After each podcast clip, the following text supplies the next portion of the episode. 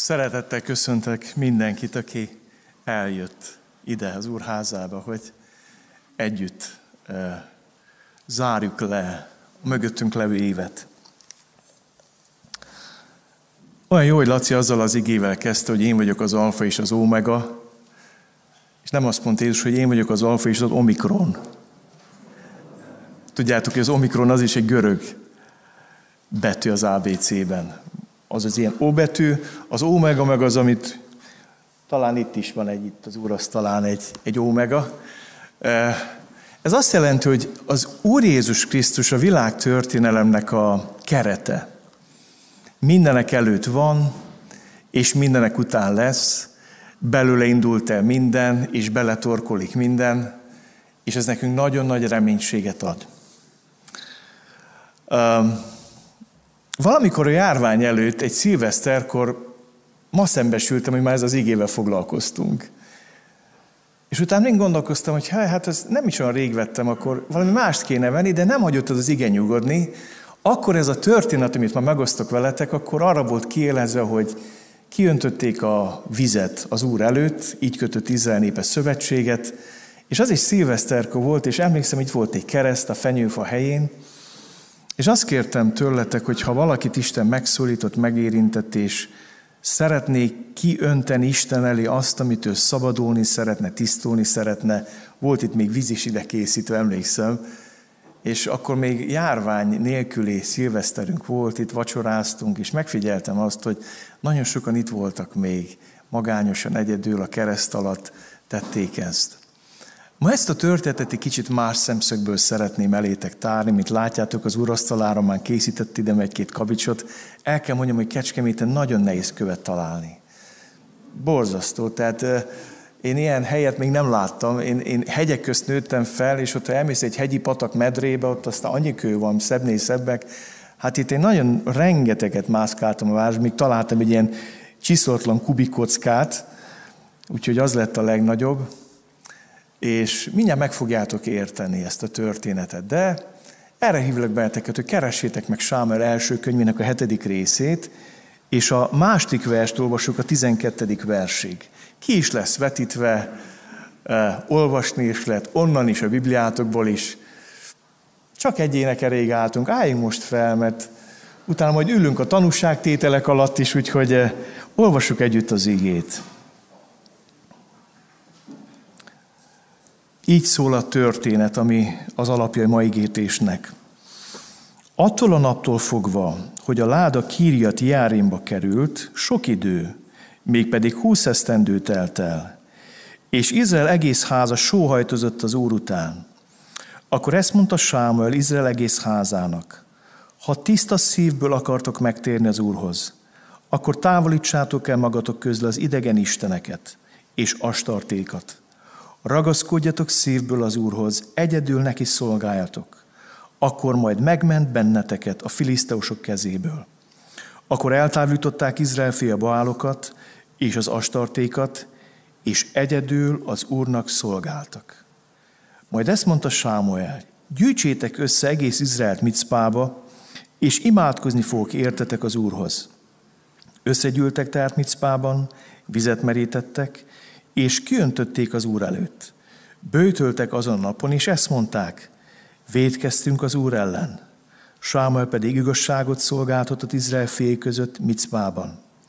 Amikor azonban meghallották a filiszteusok, hogy Izrael fiai összegyűltek Micpában, fölvonultak a filiszteusok városfejedelmei Izrael ellen.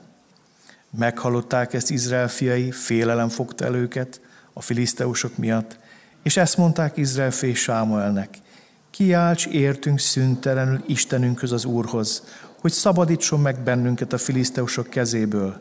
Sámuel fogott egy szopós bárányt, és feláldozta teljes égő áldozatul az Úrnak. És Sámuel az Úrhoz kiáltott Izraelért, az Úr pedig meghallgatta. Mielőtt Sámuel az égő a foglalatoskodott, előre nyomultak a filiszteusok, hogy megütközzenek Izraellel. Az úr azonban hatalmas hangon megdörgött azon a napon a filiszteusok fölött, akik úgy megzavarodtak, hogy verességet szenvedtek Izraeltől. Ekkor az izraeliek kivonultak Micpából, üldözőbe vették a filiszteusokat, és vágták őket csak nem egészen Bétkárig. Sámel pedig fogott egy követ, felállította Micpá és Sén között, és elnevezte Eben Hájézernek, mert ezt mondta, az Úr segített el bennünket egészen idáig. Gyertek, imádkozzunk. Köszönöm, Uram, ezt az estét. Köszönök egyenként mindenkit, aki eljött ma erre a helyre. Külön hálát adok, Uram, azokért, akik életükben először jöttek el. Lehet, hogy tele félelmekkel, előítéletekkel, hogy mi lesz itt, mi vár itt rájuk. Kérlek a te szereteted, űzzön ki belőlük minden félelmet. Érizd meg őket ezen az estén. És kérlek, Szentlek Isten, hogy igazi közösséget teremts köztünk, és várom azt, hogy megszólíts minket ebből a történetből. Amen. Foglaljatok helyet. Hadd mondjam nektek, hogy eh, Izrael életében a kövek és az oltároknak nagyon nagy jelentősége volt. Én most csak néhány dolgot a teljesség igényekű fölvillantok Izrael népének az életéből. Ábrámról azt olvassuk, hogy amikor Isten megszólított, hogy menjen ki a földjéről, arra a földre, amit Isten mutat neki, megérkezik Kánaán föld, és az első dolga, ahol Isten megszólítja, az Úr megjelent Ábrámnak, és mit csinál? Oltárt épített az Úrnak, és segítség hívta az Úr nevét. Természetes kövekből építették ők az oltárokat, nem faragtak rajta semmit, tilos volt, de természetes kövekből kellett összerakni, és ezt csinálta Ábrám, hogy oltárt épített. És tovább megy az ége, azt írja, hogy eljutott a Mamré tölgyesébe, ott az Isten megint beszélt vele, megújította vele a szövetséget, megígért, hogy nagy népatja lesz, és akkor Ábrámra megint azt olvasjuk, hogy ott megint oltárt épített, megint összeszedett néhány követ, és hogy emlékeztesse magát, hogy itt beszélt velem az Isten, itt szólt hozzám az Isten. Nagyon érdekes ez. Miért pont követ? Hát azért, mert a kő volt az a legtartósabb olyan anyag volt, és legolcsóbb, ami hozzá lehetett férni. Életemben egyszer volt lehetőségem járni Izraelben, és látni azt, hogy mennyire köves, sziklás hely. Jeruzsálemi templom alapjaiban, vagy amit leromboltak, a, a templom udvar alapjaiban, azt kell mondjam nektek, hogy öt tonnás kőtömbök vannak kifaragva. Ez azt jelenti, hogy olyan szintű mennyiségű kő meg szikla van azon a részen, hogy, hogy rengeteg van.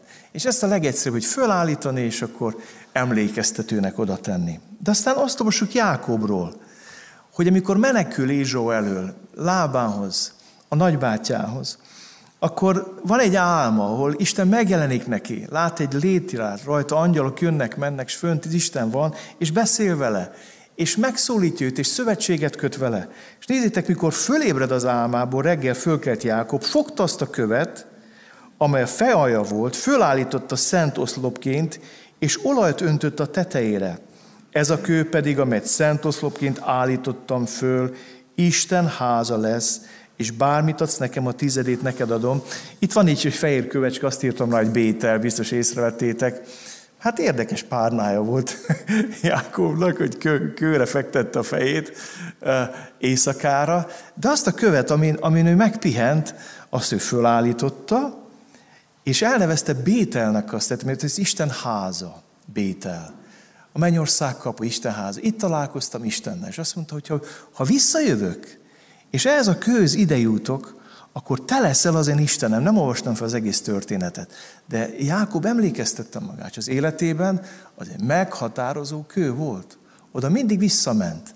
Mikor hazajött a kibővült családjával, feleségével, gyermekeivel, akkor Bételbe újította meg a szövetséget, ott lakták az éksz, még előtte lerakták az észkeléket, a bálványokat, és Bételbe mentek, hogy, hogy megújítsa szövetségét Isten, amit kötött. De mondok egy később ilyen történetet, amikor Józsué a, a honfoglalás előtt van, nagyon érdekes dolgot csinál. Át kell kelni a Jordán vizén, nézzétek, mit mond az ége. Menjetek be a Jordán közepébe, Istennek az Úrnak a ládája elé, és vegyen föl mindegyikőtök egy-egy követ a vállára. Ez azt jelenti, hogy nem kis követ kellett fölvenni. Izrael törzsének a száma szerint legyen ez emlékeztető jelő közöttetek.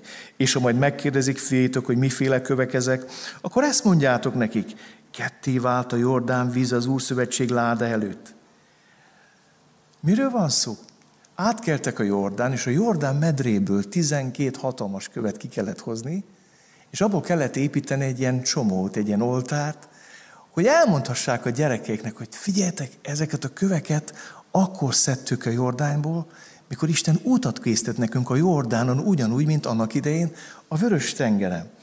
Később, mikor, hadd hozzam még idézt, nem írtam be, mikor Józsué halál előtt döntése szólott Izrael népét, és mondja, választhatok, hogy kit akartok szolgálni, és Izrael népe úgy dönt, hogy az urat akarja szolgálni, azt mondja, akkor fölállított egy követ. És azt mondja, ez a kő lesz bizonyságul ellenetek vagy mellettetek, hogyha ellenetek, hogyha megtagadjátok az urat.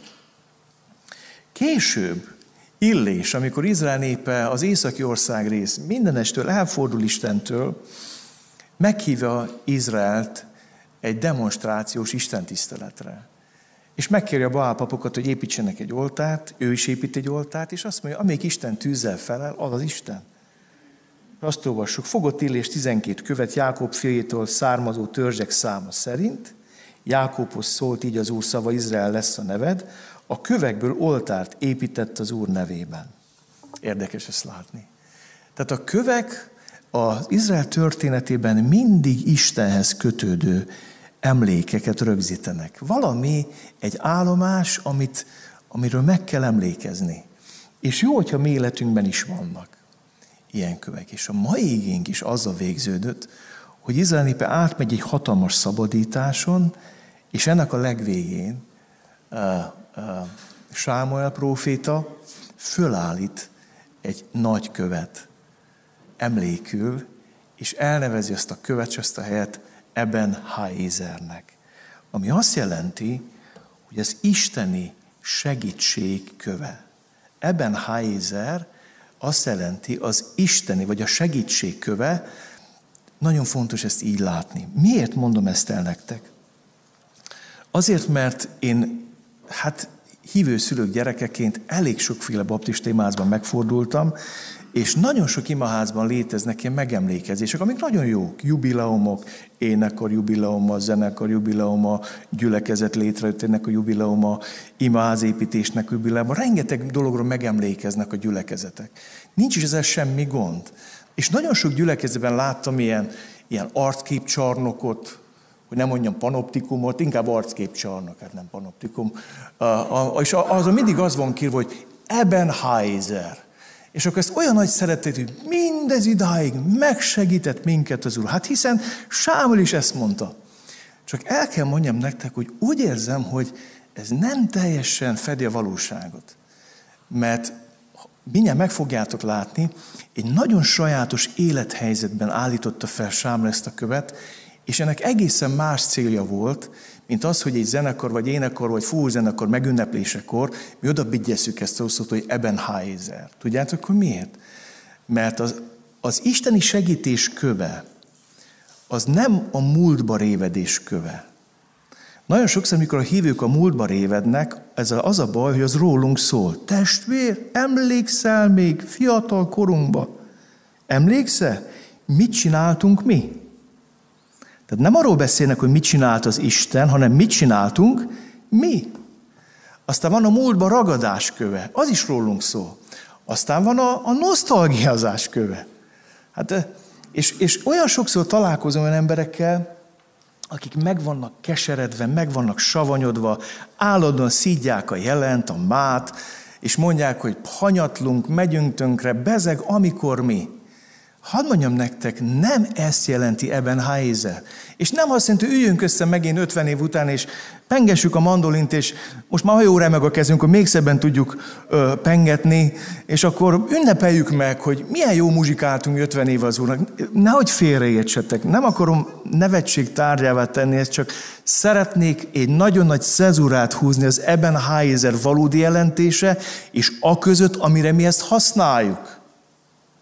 Szeretném nektek elmondani, amikor azt mondod, hogy ebben Heiser, vagy az isteni segítség köve, az azt jelenti, hogy az az erő merítés köve. Sámuel azért állította fel azt a követ, ott és akkor, hogy később Izrael fiai erőt merítsenek abból a történetből, hogy emlékezzenek arra, hogy Izrael népét körülvette az ellenség, és majdnem elpusztította, és mikor az Izrael népe bűnbádot tartott, és a próféta bemutatta azt az ártatlan bárányt áldozatként, akkor Isten eltörölt a bűneiket, és az Isten haragja nem Izraelre szállt, hanem az ellenségeire, és az Isten nem Izrael felett mennydörgött, hanem a filiszteusok felett mennydörgött. Mert amikor a bűneink a helyükre kerülnek, akkor az Isten haragja is a helyére kerül. Majd ezt ki fogom bontani később. Az erő merítés köve. Ma ezt szeretném, ha tennénk. Ha olyan történeteket osztanánk ma meg egymással, amiből merő, erőt merít a testvérem. Ha nem nosztalgiáznánk, hanem olyasmit mondanánk, amit Isten tett velünk. Ami Istennek tulajdonít, ami az ő dicsősége. Néhány hete itt az Oliver és a Móni elmondtak egy Eben Heiser történetet. Állítottak egy követ, amiből lehet erőt meríteni. Amikor a Móni elmondta, hogy mit végzette benne Isten, arra mind a mai napig emlékszem, és abból erőt tudok meríteni. Éppen ezért a múlt azért fontos, hogy erőt adjon a jelenhez, és reménységet adjon a jövőhöz. A múlt nem arra való, hogy beleragadjunk, azon révédezzünk, abba, a, a, azon nosztalgiázunk, hanem arra való, hogy erőt adjon a mához, és reménységet adjon a jövőhöz. Amikor visszagondolunk az elmúlt évekre, amikor emlékszünk Isten kegyelmére, csodáira, hogy itt van már a járvány, most már nem is tudom, negyedik? Negyedik. Már nem számolom, hányadik hulláma? Ötödik? Na, nem mondjátok már. Negyedik. Uh, és a gyülekezetben nem halt meg senki. Szerinted ez természetes? 250 tagú gyülekezetre hozzátartozunk uh, együtt. Ez egy kegyelem. Vannak történeteink, amiben erőt lehet meríteni. És mi a különbség a kettő között? Az első az rólunk szól, a másik pedig róla szól, hogy ő mit csinált, ő mit tett, ő mit cselekedett velünk. Most pedig szeretném, hogyha rátérnénk a kőállítás előzménye és körülményére. Azért, hogy megértsük ezt a történetet a maga mélységében, látnunk kell a körülményeket. Azt látjuk a mai igében, hogy Izrael életében egy nagyon különös szomjúság jelenik meg. Attól naptól fogva, hogy a láda Kirjátéromba került, sok idő még pedig húsz esztendő telt el, és Izrael egész háza sóhajtozott. Egy másik fordítás, én megnéztem a román fordításban, az hogy sírt. Izrael népe sírt az Úr után. Mi is történt? Húsz év és hét hónappal korábban volt egy nagyon csúfos vereségük. Éli volt a főpap, és a két fia volt a, a pap, Hofni és Finás, és nagyon csúnya dolgokat csináltak ezek a fiúk, és az történt, hogy megtámadták őket a filiszteusok, és kivitték a frigyládát a háborúba. Mert azt hitték, hogy Isten ki lehet kényszeríteni ebbe a harcba. És akkor ott egy nagyon nagy vereséget, több mint 30 ezer zsidó katona meghalt abban a háborúban. És ezt a terhet cipel Izrael népe, ráadásul ellopták tőlük a fridládát, és a fridláda hét hónapig a filiszteusok városai között vándorolt, mert közben Isten azért harcolt magáért, és jelezte, hogy gyerekek, ennek a ládának nem köztetek van a helye. Úgy nem lehet engem imádni, hogy közben bálványt imádtok.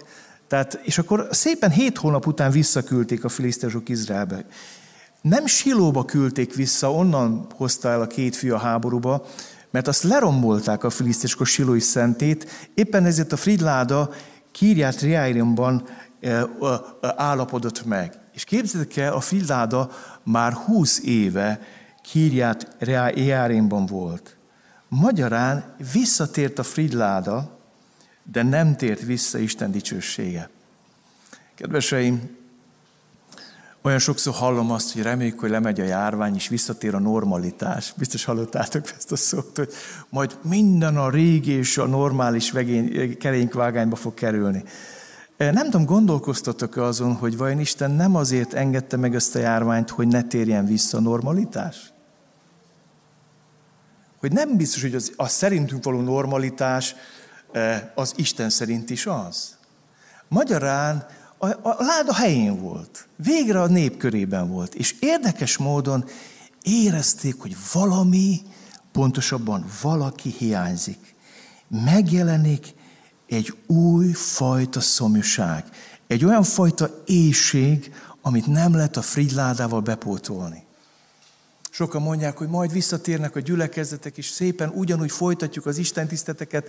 Mi vagy, ha Isten azt akarja, hogy másként folytassuk az Isten tiszteleteket?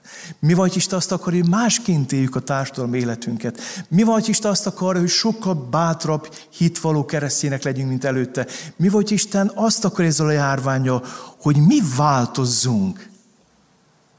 A láda visszatért, de a láda Istenének a dicsősége hiányzott. És ezt érezte Izrael népe húsz éven át. És azt olvassuk, hogy sóhajtoztak, sírtak. A lelkük mélyéből. Isten urán.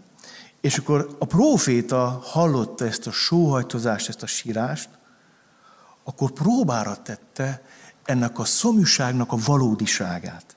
Akkor ezt mondta Sámuel Izrael egész házának, ha tiszta szívből akartok megtérni az Úrhoz, akkor távolítsátok el magatok közül az idegen isteneket és astartékat. Ragaszkodjatok szívből az Úrhoz, és egyedül neki szolgáltok, akkor majd megment benneteket a filiszteusok kezéből. Akkor eltávolították Izrael fia Baálokat és az astartékat, és egyedül az Úrnak szolgáltak. Hadd mondjam nektek, a próféta próbára teszi az Isten utáni szomjúság valódiságát hogy igazi sírás ez, vagy siránkozás. Igazi szomjúság és sóvárgás Isten után, vagy csak sóhajtozás. Vajon erősebb az Isten utáni sóvárgás a bálványokhoz való ragaszkodásnál? Hadd szólítsam itt meg különösen a barátkozókat. Akár itt vagytok, akár mondhatok, hogy elutaztok, és az interneten fogjátok követni ezt az estét. Hadd szóljak hozzátok. Az igazi megtérés mindig akkor születik meg az emberbe, mint, mint amikor az Isten utáni szomjúságod, sóvárgásod, vagy sírásodat erősebbé válik, mint a bálványaid. Addig, ameddig csak egy bajból akarsz kimenekülni, és Isten számodra egy fájdalom csillapítóként kell, vagy mankóként, aki kiment téged abból a nagyon nehéz pszichés helyzetből, abból a nagyon szorult helyzetből, addig nem tudsz igazán megtérni. Mert egyszerre lesz jelen benned az Isten utáni sóhajtozás, vagy siránkozás, és a bálványokhoz való ragaszkodás. És azt mondja Sámuel, szeretném próbára tenni, hogy ti tényleg Isten után sóvárogtok, hogy tényleg utána sírtok. És ennek a próbakóban, tudjátok, hogy mi ezt mondja Sámuel? Ha tiszta szívből akartok megtérni az Úrhoz, akkor távolítsátok magatok közül az idegen isteneket, astartékat, ragaszkodjatok szívből az Úrhoz, egyedül neki szolgáltok, akkor megment benneteket a frisztesok kezéből. Mit mond? Távolítsátok el, ragaszkodjatok szívből, egyedül neki szolgáltok. Ez az igazi megtérés amikor egy olyan fajta szomjúság és sóvárgás legy benned Isten után, amiből tudod, hogy ez csak ő tudja betölteni. Ezt nem lehet se ennivalóval, se élvezetekkel, se pénzzel, se szenvedélyekkel, se karrierrel, se becsvágyal, semmi nem tudja betölteni azt, amit csak Isten. Nem tudom, hogy volt-e már az életedben ilyen sírás Isten után. Sírta már így a lelked Isten után. Szomjozott már így az Isten után a lelked, ahogy Izrael népei. És honnan lehet tudni, hogy Izrael népe komolyan gondolta ezt? Azt olvasuk, akkor eltávolították Izrael fia bálokat, és az astartékat, és egyedül az Úrnak szolgáltak. Ez volt az igazi jele annak, hogy ők tényleg Istenre szomjaznak. Hadd mondjam nektek, hogy eh, úgy hiszem, hogy ebben, ezekben a nehéz időszakokban, mikben vagyunk. És el kell mondjam nektek, hogy ez, ez korán sem olyan nehéz. Ma belenéztem egy, egy szolgálatból, arról beszélt az az illető, hogy az üldözött keresztjének felé szolgálnak a világba, és vannak testvéreink a világba, akik az életükkel fizetnek a hitükért. Azért, mert keresztjének, ezért üldözik őket, akár meg is ölik őket, börtönbe zárják őket, kínozzák őket a hitükért. Ehhez képest nekünk mi a bajunk? De mégis itt van egy járvány. És hadd mondjam nektek, Isten nem siránkozást vár. Isten nem só, sóhajtozást vár, hanem Isten azt a fajta sóvárgást, azt a fajta Istenna való sírást várja, ami felülírja az összes bálványnak a szeretetét és a tiszteletét. Lehet, hogy fölteszed a két, és jó van, jó, de hát nekik ott egyértelmű, volt valami bálvány. Azt olvastuk, akkor eltávolították Izrael fia Baálokat és az astartékat, és egyedül az Úrnak szolgáltak. Mik azok, mi az a Baál, és mi az az astarté? Hadd mondjam nektek, most próbálom gyűjtőfogalomként. A kánáni népek mezőgazdaság és állattenyésztése foglalkozó népek voltak, ezért a termékenység isteneit imádták. Az astartia sokkal inkább a termékenységről szólt, Baál pedig a mennydörgés és az esőről szólt, és a környező népek, és az ott lakó népek, belétve a filiszteusokat is, ettől a két Istentől vártak mindent. Ettől a két Istentől. Ettől vártak a biztonságot, a védelmet, az egészséget, a bőséges termést, a termékenységet, az örömöt, a békességet, a nyugodt egzisztenciát, ők ettől várták. És hadd mondjam nektek, nagy a kísértés, amikor körülvesznek minket azok az emberek, akik pénzben reménykednek. Még több pénzben reménykednek, biztosításokban reménykednek, bitcoinban reménykednek. Találkozok hívőkkel, akik új, újabb, belevágtak ilyen, aztán tőzsdéznek keresztények. Teljesen lezsibodok, mikor látom, hogy, hogy mennyire beszippantja őket ez. Bitcoin, és így, és úgy, és még javasolgatják is egymásnak, hogy hogy kell forgatni a pénzt, és hogy kéne ezt csinálni, és annyi minden van. Körülvesz minket egy világ, egy materialista világ, ami az anyagban bízik, menthetetlenül. Abban az anyagban, ami azt mondja, hogy az ég és a föld eltűnik az ő szín elő. És bízunk, és nehogy félrejtsetek, én is bízom a tudományban. De hadd mondjam nektek, amikor úgy bízunk a tudományba, hogy ez a tudomány felülírja az Isten hitünket, akkor már nagy a baj. És az Isten így azt kéri, távolítsuk el a bálványokat, és dobjuk ki. Ezt csinálta Izrael népe. A másik, vannak dolgok, amiket nem kidobni kell, hanem vissza kell őket minősíteni az őket megillető helyükre. Van egy csomó dolog, ami nem bálvány, Isten ajándéka, csak mi csináltunk belőle bálványt. Mit tudom én, az egészség is lehet egy bálvány. Isten ajándéka, de lehet belőle bálványt csinálni. Az, hogy van erőd és dolgoz, és van fizetésed, az Isten ajándéka, áldása, de lehet a pénzből egy bálványt csinálni. Azt Isten megajándékozott minket a szexualitással, hogy a házasságon belül örömöt szerezünk egymásnak, és mi ezt kivisszük, és tönkretesszük, és sárba tapossuk. Ez Isten ajándéka valamire, de csináltunk belőle egy bálványt, ami tönkretesz. És annyi mindenből lehet bálványt csinálni.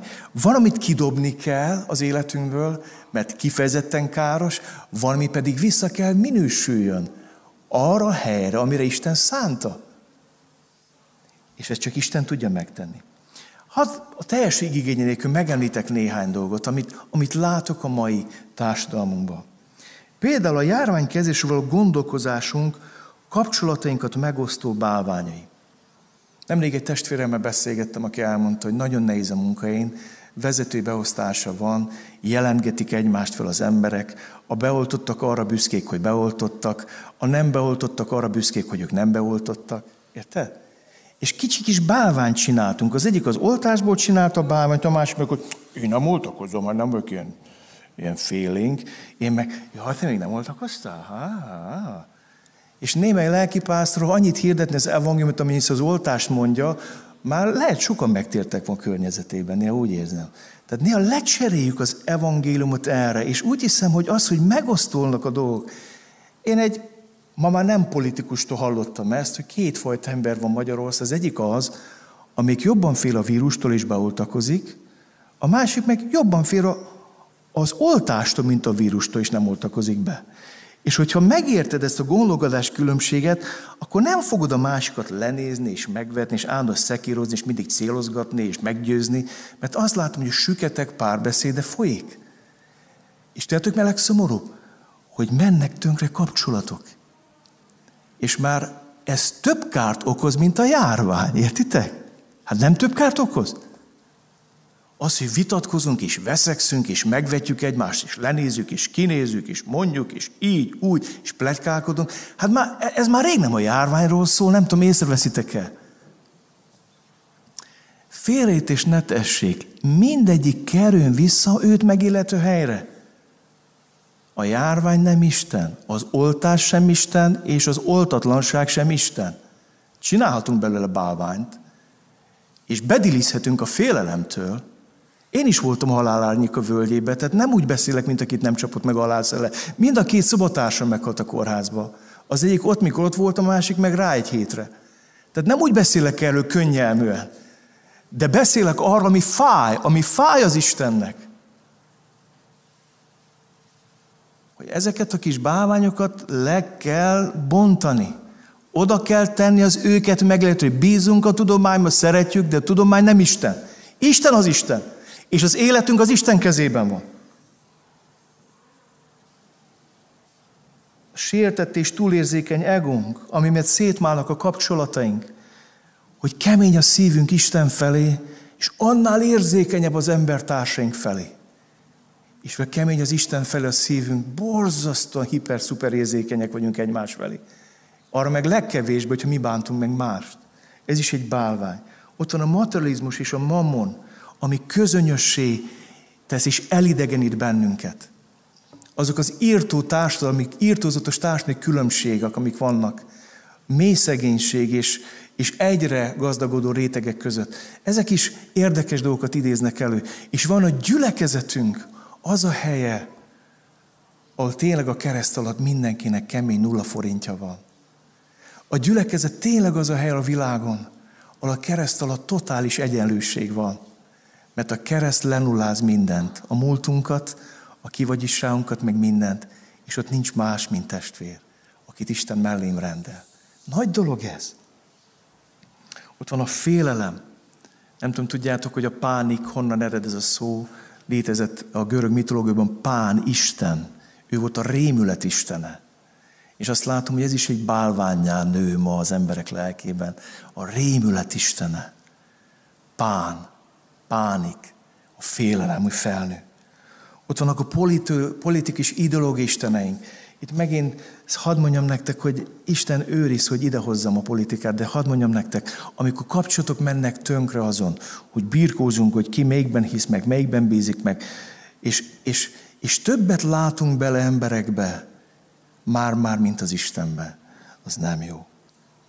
Aztán hozom a kegyesebb állványokat, amik, amiket Isten nekem mutatott meg. Az emberek visszajelzései. Kapunk néha, mivel elég sokan követik az alkalmainkat, kapunk visszajelzéseket, és többnyire pozitívakat. Vagy ezek jutnak el. És ez nagyon meg tud téveszteni, mert messziről szebbnek látják a gyülekezetet, vagy szebbnek látják az én életemet, mint amilyen, amit csak az Isten ismer. És egy kérdés az, hogy te ráülsz ezekre a visszajelzésekre? Tudjátok, néha elszomordik a szívem, amikor végnézek a gyülekezeten, és azt látom, hogy megtelik az imaház, de nem látom a kecskeméti gyülekezetet. És akkor valami úgy, megtörik bennem, és azt mondom, Uram, valamit nagyon elszúrok, valamit valami jól csinálok. Segíts nekem a te nyájadat beljebb terelnem, vagy visszaterelnem. Adj erőt, segíts, Uram. Mert elhittük azt a sok jót, amit gondolnak rólunk. És hadd mi ezért veszélyes bálványa tudja kinőni magát. De elmondom, a még személyesebb, a népszerűség. Ugye, hogy szeretnek, hogy, hogy követnek, hogy néznek, a nézettség, ugye, ez is lehet egy bálvány. Rá lehet erre cuppani, jaj, de jó, meg milyen jó. És tényleg, van ennek, nehogy félreértsetek, van ennek áldása. Hát a péntekesti, késősti barátkozókról több mint 12-en járnak. Abból hárman kecskemétek, hogy, hogy nemrég eljöttek az imaházba, és oda jöttek először, és már ott vannak három hónapja és, és lesznek köztük bemerítkezők is, de, de mégis azt kell mondjam nektek, hogy ezek, ezek lehetnek bálványok. És hadd azok nektek egy összefoglaló fogalmat. Pál olyan szépen elmondja Timóteusnak a második levélbe, hogy milyenek lesznek az emberek. Az emberek ugyanis önzők, Kárli szerint önmagukat szeretők, pénzsóvárok lesznek, dicsekvők, gőgösek, istenkáromlók, szüleikkel szemben engedetlenek, hálátlanok, szentségtelenek, szeretetlenek, kérlehetetlenek, rágalmazók, mértéktelenek, féktelenek, jóra nem hajlandók, árulók, vakmerők, felfúalkodottak. És most jön a kulcsmondat. Akik inkább, és ezt az inkábbot húzd alá, akik inkább az élvezetet szeretik, mint Isten. És tudjátok, mi úgy szólunk, hogy jaj, mint tűnk, ez messze áll. De mikor hallom, hogy milyen kevésért lecserélnek az emberek egy Isten tiszteletet, egy házi csoportot, milyen kevésért lecserélnek, akkor azt kell mondjam, hogy igen közel járunk ez az igéhez. Inkább a kényelmet, az élvezeteket szeretik, mint az Isten. Inkább. Ki az első az életünkben? Nem is akarom folytatni. Ez egy olyan összefoglaló dolog, mindenki megtalálja benne azt, ahol, ahol, ahol érzed, hogy tükör, tükröt tart az Isten elém, mert elém tartott. Nem is könnyű tükröt. De hadd szóljak nektek a folytatásról, hogy az a folytatódik a maigink, hogy miután Izrael népében ez a sóvárgás, ez a szomjúság, az Isten iránti sírás erősebbé válik, mint a bálványok. Na ez ad neki erőt ahhoz, hogy a bálványokat kidobják, és hogy a bálványok visszaminősüljenek Isten ajándékaivá az életükben. És ezután jön valami a szövetségújítás. Majd ezt mondta Sámuel, gyűjtsétek össze egész Izraelt Micpába, és imádkozni fogok értetek az Úrhoz. Összegyűltek tehát Micpában, vizet merítettek, és kiöntötték az Úr előtt. Bőtöltek az napon, és ezt mondták, védkeztünk az Úr ellen. Sámuel pedig igazságot szolgáltott Izrael fiai között Micpába. Mi történt ott? Miről szól az a víz kiöntése? Miről szól a, a bőt? Hogy, hogy bűnként megvallották azt, hogy Uram, bocsáss meg, hogy lecseréltünk téged. Bocsáss meg, hogy lecseréltünk téged. Bocsáss meg, hogy átvettük a környezetünk szokásait, átvettük a félelmüket, átvettük a bizalmuknak a tárgyát, és ugyanúgy gondolkozunk, mint a körülöttünk élő emberek, és ők nem látják, hogy mi a te néped vagyunk. És ez a víz kiöntése ennek a szakasznak a lezárását jelenti. És hogy ne jusson idő a tanúságtételekre, hadd menjek gyorsan tovább.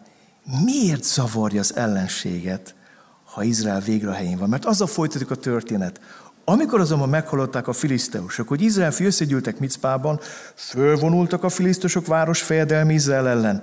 Meghallották ezt Izrael fi, félelem fogta el őket a filiszteusok miatt, és ezt mondták Izrael fi és Sámuelnek. Kiálts értünk szüntel Istenünk az az Úrhoz, hogy szabadítson meg bennünket a filiszteusok kezéből. Figyeled? Amikor Isten népe helyére kerül, pontosabban, amikor Isten visszatér az ő népe körébe, ez elkezdi azon nyomban csípni az ellenség szemét. Az ember föltesz a kérdést, hogy miért van ez. Tudjátok, hogy miért? Amikor Isten visszatér az ő népe körébe, akkor az ő népe elkezd a pogányok világossága lenni. Új szövetségi verzió elkezd a föld sója, és elkezd a világ világossága lenni. És felgyúl a missziós tűz, és megint megjelennek melletted a barátaid, a szomszédod, a rokonaid, elkezdesz értük imádkozni intenzívenben, elkezdesz értük bőtölni, elkezd fontossá válni számodra az, ami Isten számára fontos, és ez a filiszteusokat, a sátánt nagyon fogja zavarni. Amikor Isten visszantép a népe körében, akkor az ő népe hegyen épült várossá válik. És azt mondja Jézus, úgy ragyogjon ti világosságotok az emberek között, hogy látva a ti jó cselekedeteket, dicsőítsék a ti mennyi atyátokat. És ennek a gyülekezetnek volt egy időszaka, és kicsit megtört minket ez a járvány. Az a járvány is olyan, mint a filiszteusok, mindig visszatér. hát húsz éven át mindig jött, fosztogattak, áll, még mai napig nem tudom, hallottatok a gázjővezetről? Oda nem mentünk, az, az egy puskaporos hely. Na, Askelon, gáz, az mind filiszteusok lakta hely, a palesztinok lakta hely. És ez a is, hogy mindig visszajön, és már megint jönnek. Mire végre helyére kerül Isten az életünkbe, végre kidobtuk a bálványt, végre teljes szépből imádjuk őt, erre jönnek, és azt mondják, meg akarnak minket támadni. Ó, drága gyülekezet, adjon nekünk az Úr ilyen támadást. Ne féljünk ettől. Ne féljünk ettől. Ne féljünk attól, hogyha kóstolgat minket az ördög, a támad. Mert azért támad, mert Isten a helyén van az életedben, érted? Mert visszatért. Nem csak a figyláda, hanem Isten dicsősége visszatért Isten népe körébe. Annyira vágyom erre, hogy, hogy elhiggyük azt, hogy van, Istenek van tervező gyülekezettel. Járvány alatt is, meg után is. Én nem tudom, hogy lesz az után, meg mint lesz, de van az Istennek terve, amen? Van terve velünk. Szeret minket. Jó tervezett rólunk az Isten. És egyből megjelennek, és azt mondják, hogy imádkoz értünk. És ez a legszebb része talán a mai igének. Hogyan válik Jézus Golgoté győzelme mi győzelmünké? Sámuel fogott egy bárányt, és feláldozta teljes égő áldozatot úrnak. Itt azt mondja, hogy szopós bárány nem volt még leválasztva. Ez azt fejezik, hogy egy teljesen tiszta, szeplőtlen, ártatlan bárányt. És feláldozta teljes égő áldozatot az úrnak.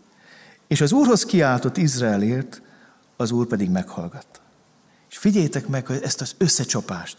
Mielőtt Sámel az égő áldozattal foglalatoskodott, előre nyomultak a filiszteusok, hogy megütközzenek Izraellel, az úr azonban hatalmas hangon mennydörgött azon napon a filiszteusok fölött, akik úgy megzavarodtak, hogy vereséget szenvedtek Izraelt.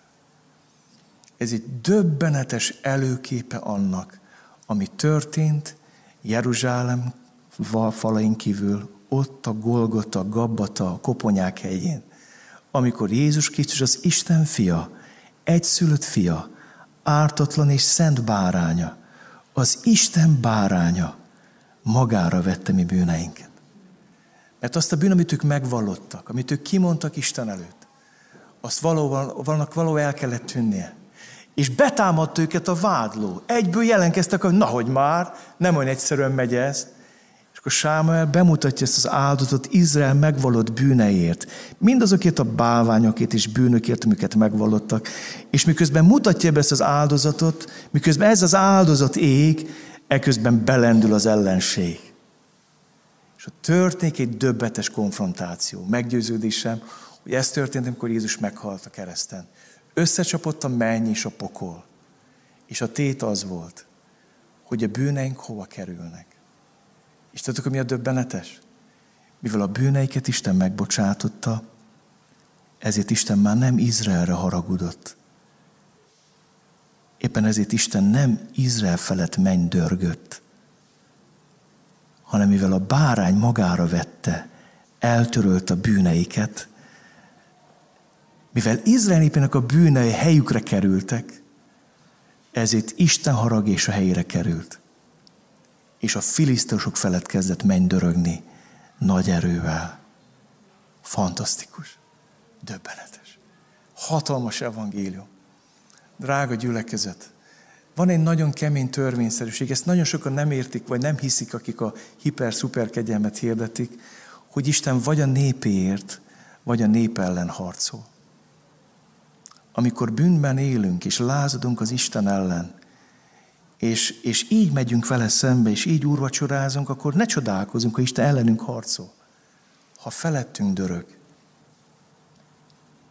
De amikor letesszük a bálványainkat, és a bűneink az őt megillető helyre kerülnek, az Isten bárányára leteszem bűnemet, vagy terhemet. Ott a kereszt aljába békességet lelek. Ó, de nagy dolog. Akkor tudod, hol kezd dörögni az Isten? A pokol és az ördög felett. És hadd mondjam nektek, mi egy győztes gyülekezet vagyunk, ha követjük Izraelt ebben. Ebben a folyamatban. Szeretnétek győztes gyülekezet lenni 2022-ben? Én nagyon. Én nagyon szeretném, dörögjön az Isten fia, a pokol minden démon a fölött, a sátán fölött szégyenítse meg, legyenek szabadulások, megtérések, gyógyulások, mutatkozik meg Isten dicsősége, ha dörögjön ott, ahol dörögnie kell az Isten haragjának. Mi pedig legyünk a bánány vérének az oltalma alatt. És azzal fejezem be, a kőállítás oka is célja. Sámuel pedig fogott egy követ, felejtott a Micpá és Sén között, és elnevezte Eben Háizernek, mert azt mondta, az Úr segített bennünket egész idáig, ha szó szerint kéne fordítsam, ezt jelenti az Eben Háizer, az isteni segítség köve. Emlékeztesse. Mi az oka? Az oka Isten hatalmas szabadítása. Nem az, hogy mi mit csináltunk 75, 50, 40, 30 éve. Nem. Mit tett az Isten értünk? Ezt tisztázok, jó? Ez az oka. Isten szabadítás. A célja pedig, hogy erőt és bátorságot merítsünk belőle. Halleluja! Merítsünk belőle erőt és bátorságot. Elmondtam nektek, hogy néhány hete itt hallottunk egy történetet a Mónitól, én nagyon sok erőt és bátorságot merítettem abból, amit elmondott. És azt kértem tőletek a Facebook csoportba, hogyha lehet, hozzatok egy követ egy ígével, vagy egy szóval, vagy egy történettel. És most arra hívlak benneteket, hogy egy ének után kerüljön erre sor. Én néhány testvérnek szóltam előre, hogy készüljenek, és aztán miután ők elmondták röviden a tanúságtételüket, lehet folytatni a sort önként is, jó? Meglátjuk, hogy mennyire jut idő ma este. Akinek nem jut, az csak egyszer a végén oda teszi majd a követ, az holnap folytatjuk, jó? A tanúságtételeket. De, de nagyon vágyom, hogy Isten lelke kiáradjon. Állítsunk ilyen Ebenheiser köveket ma fel, amiből erőt és bátorítást merítünk. Következzen most egy közösének, és az ének után hadd kérem Nagyné Ágit, hogy kezdje a sort és oszd meg velünk a tanúságtételedet. Aztán folytassa, nem tudom, Laci vagy Márti, melyikőtök, vagy mindkettőtök, eh, aztán Laurát is kérem, aztán Bruder Gergőt is kérem, ebben a sorrendben, remélem megjegyzitek, jó?